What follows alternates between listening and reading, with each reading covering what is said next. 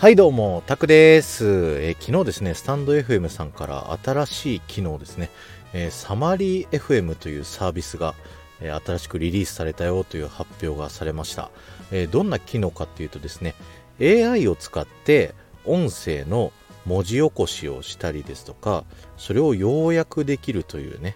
えそういったサービスになっております。いや、非常にね、便利なサービスが急に、えー、リリースされたということですごいびっくりしてるんですけど、やり方はですね、あの、サマリー FM と、まあ、インターネットでね、あの、検索していただくとですね、えー、そのサマリー FM のホームページが出てきます。で、そこの中にですね、えー、っと、ファイルの、音声ファイルのアドレスを入れるところか、または、えー、アップロード自分たちのスマホだったりパソコンの中に入ってる音声ファイルを選択するっていう2つのボタンがありましてですね、えー、それにあの URL を入れるなりファイルを入れてでその後に要約する言語っていうのを選んで、えー、レッツっていうボタンを押すとですねだいたい30秒前後ぐらいかなで、えー、その音声ファイルの文字起こしを結構正確にしてくれてですねでその後にようやくその音声がどんなことを言ってたかっていうのをだいたい400文字から500文字ぐらいにですね、えー、まとめて文章を作ってくれるといったねすごいサービスになっておりますね。これは本当に面白そうなサービスで僕もね自分のディズニー副音声とかをいつかねなんか Kindle とかにしたいなとか思ってたりしたんですけどなんかね、いい文字起こしソフトとかないかなとか思ってたんですよ。それをまさかスタンド FM さんがね、こう出してくれるとは思ってなかったんで、いや、非常にね、いいなというふうに思っております。また、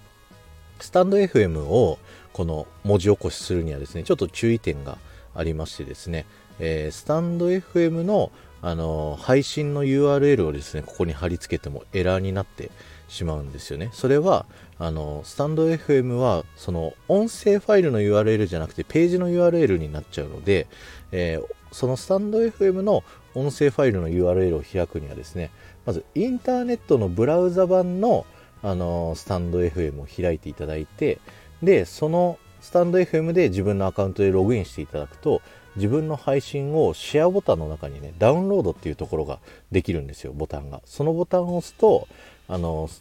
パソコン版だと、そのスタンド FM の音声だけのページがあって、パソコンだとね、音源ダウンロードできるようになってるんですけど、そこの URL を貼り付けると、あの、スタンド FM の音声を、あの、書き起こし、文字起こししてくれます。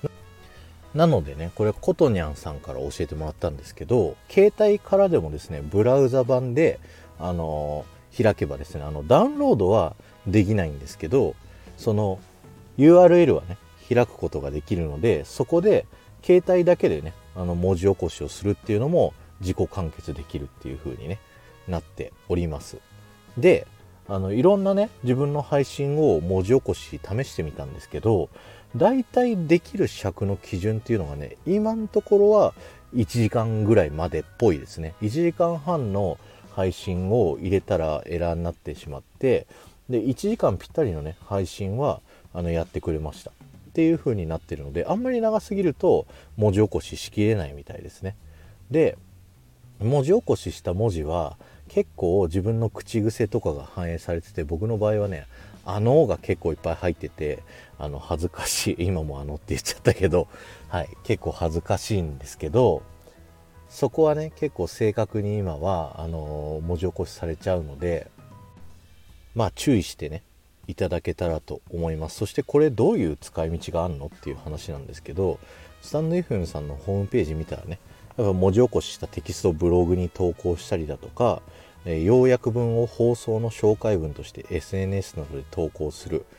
会議やセミナーの内容を素早く文字起こしし要約し情報共有を効率化する。インタビューの記録を正確かつ迅速に整理する。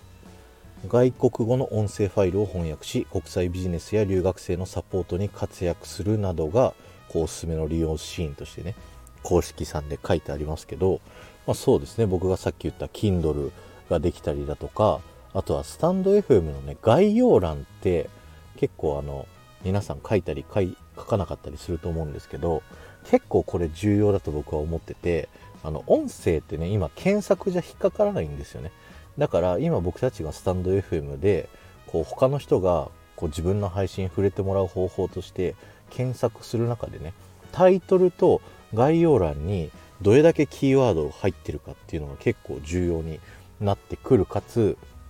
一個一個の配信そんな丁寧にみんな聞かないよっていうところがあるのでこのね要約っていう文章をコピーして自分の概要欄にペッて貼っとくだけでこの配信はどういう配信ですよっていうのを、あの新規の、ね、方に見ていただくことができてそれでじゃあこの配信聞こうかな聞かないかなっていうのを新しく判断してもらうっていうね新しく導入してもらうための方法としてすごいこのねサマリー FM いいんじゃないかなと